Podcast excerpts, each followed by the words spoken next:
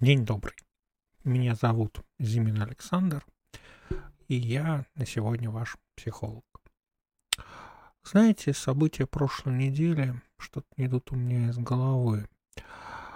А я по второй своей работе общался с довольно талантливым парнем. Он претендовал на должность в одну очень неплохую компанию, и меня попросили провести входное интервью. И мы бы договорились, но было одно «но». Инфантилизм, неумение взять на себя ответственность молодого человека. Увы, компании самой требовалась опора в лице ее нового сотрудника, и парню пришлось отказать. Мне было очень грустно, я задумался, а что же не так? А, знаете, а, сейчас сеть пестрит статьями на тему подбора и устройства на работу. А, очень много проблем, которые серьезно бьют по работодателям, а, и они ищут и заказывают многочисленные исследования на эту тему. И кадровики говорят, да, что плохой профиль в соцсети, конфликтность, низкая заинтересованность, неадекватность зарплатных ожиданий – это все то, что будет препятствовать устройству на работу. Ну, это действительно так. Проблема в том, что одного знания, что конфликтность и неадекватность, этого недостаточно для того, чтобы разобраться в причинах этого явления. Мы же обычно полагаем, что наша эмоциональность, наш характер могут управляться прямым волевым усилием, и что мы можем напрячься, и зная, что у нас есть конфликтность и неадекватность, прямо взять их и силой воли победить. Но, увы, это не так. Наше бессознательное будет делать то, что сочтет нужным в стрессовой ситуации – а сознание будет всего лишь наблюдать за этим и искать этому достойное оправдание. Именно так функционирует наша психика. Поэтому давайте разберемся с причинами и его основами и о том, как можно повлиять на эти проявления. Знаете, в психологии есть такое понятие опора. Она может быть внутренней, когда человек уверен в себе и у него есть ощущение прикрытой спины. А может быть внешне, когда человек нуждается в поддержке извне. И чем более брошенным и ненужным соискатель чувствовал себя в детстве, тем более инфантильным он покажется на собеседовании. Ведь наше бессознательное в первую очередь будет искать у окружающих удовлетворение зияющей потребности в этом признании и поддержке вне зависимости от того, насколько человек знающий и классный специалист.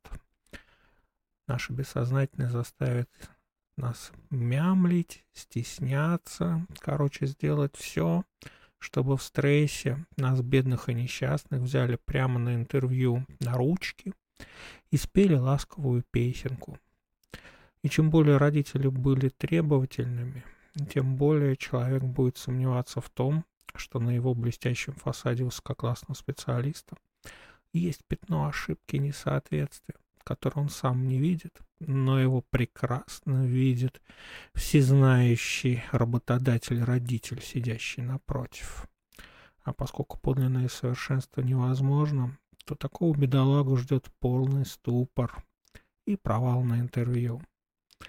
Родители, привыкшие считаться с тем, что у ребенка есть мнение касательно собственной жизни. Растут борца, который знает, что если сразу не отстоять свое право, то будешь вечно под плинтусом.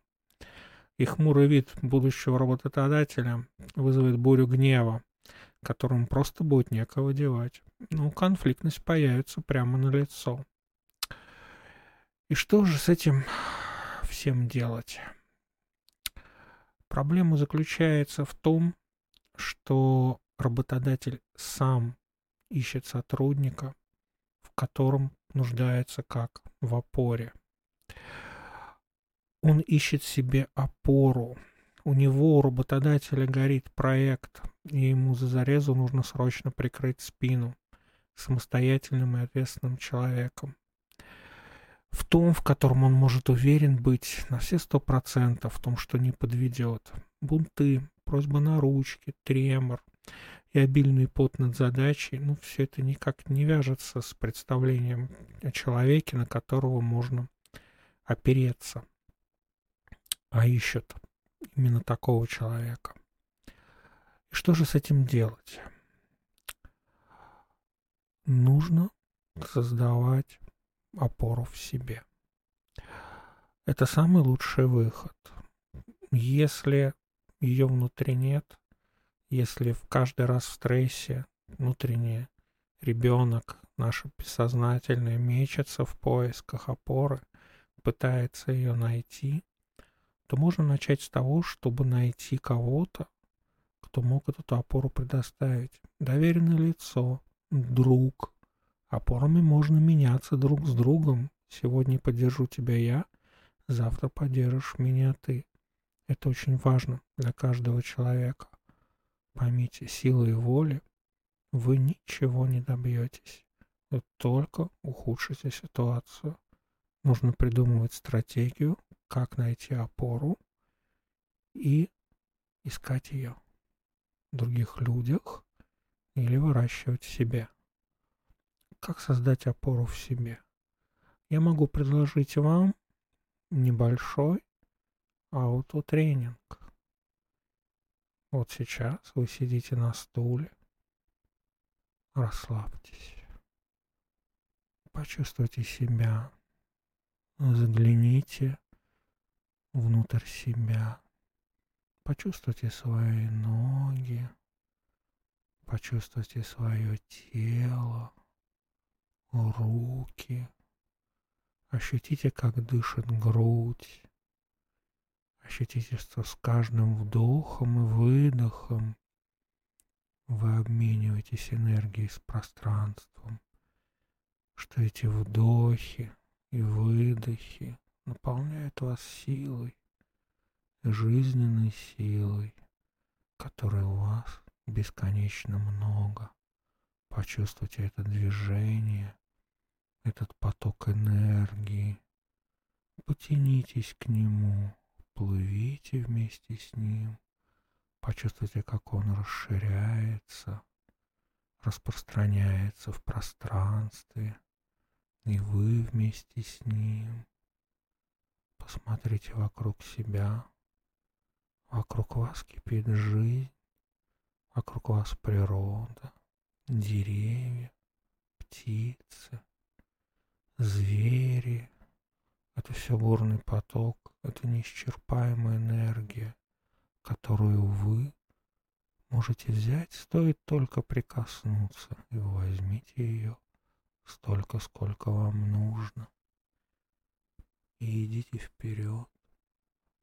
Идите вперед сквозь зачарованный лес, который стряхивает на вас красивые листья и цветы, который потихоньку наполняется туманом, какой-то тайной, чем-то влажным, прозрачным, очень таинственным. Почувствуйте, как вы выходите к реке.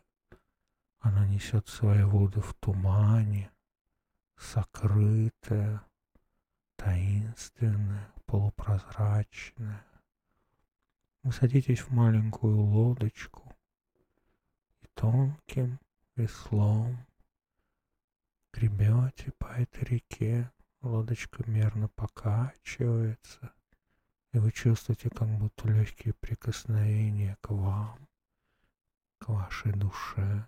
Вы здесь не одни, с вами кто-то есть еще, кто-то вами интересуется, прикасается.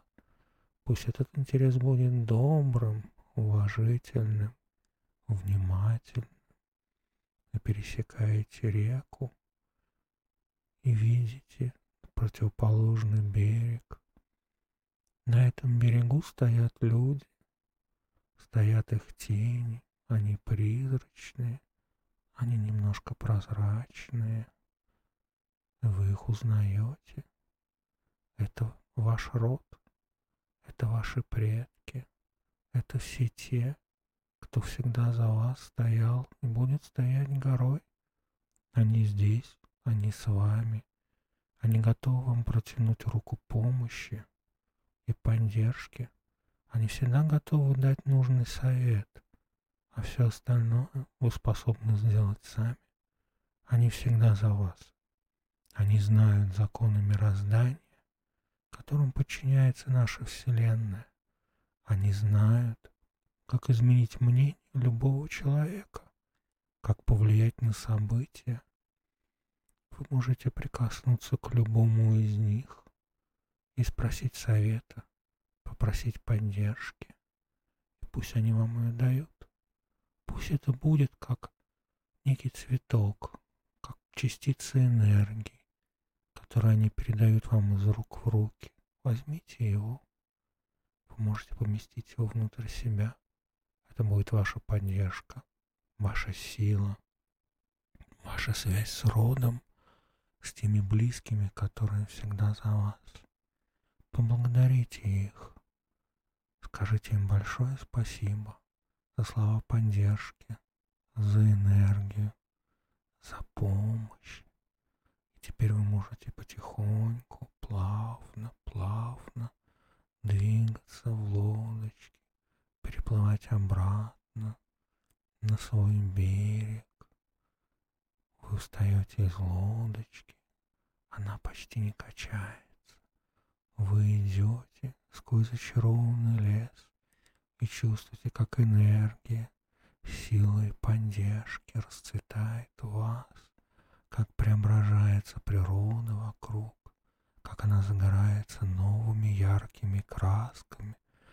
Вы слышите щебет птиц, вы видите, как вокруг бегают зверюшки, какие они ласковые и довольные. Смотрите, кто-то уже трется по вашей ноге. Почувствуйте себя в единстве с этой силой, силой природы, силой зачарованного леса.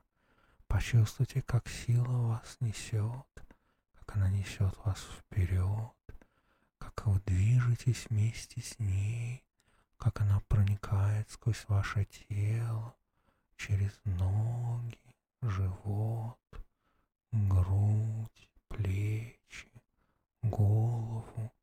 Почувствуйте энергию поддержки, которая всегда с вами, которая всегда вас защитит, от которой всегда получите вовремя внутренний совет внутренним голосом, который всегда подскажет, как сделать правильно.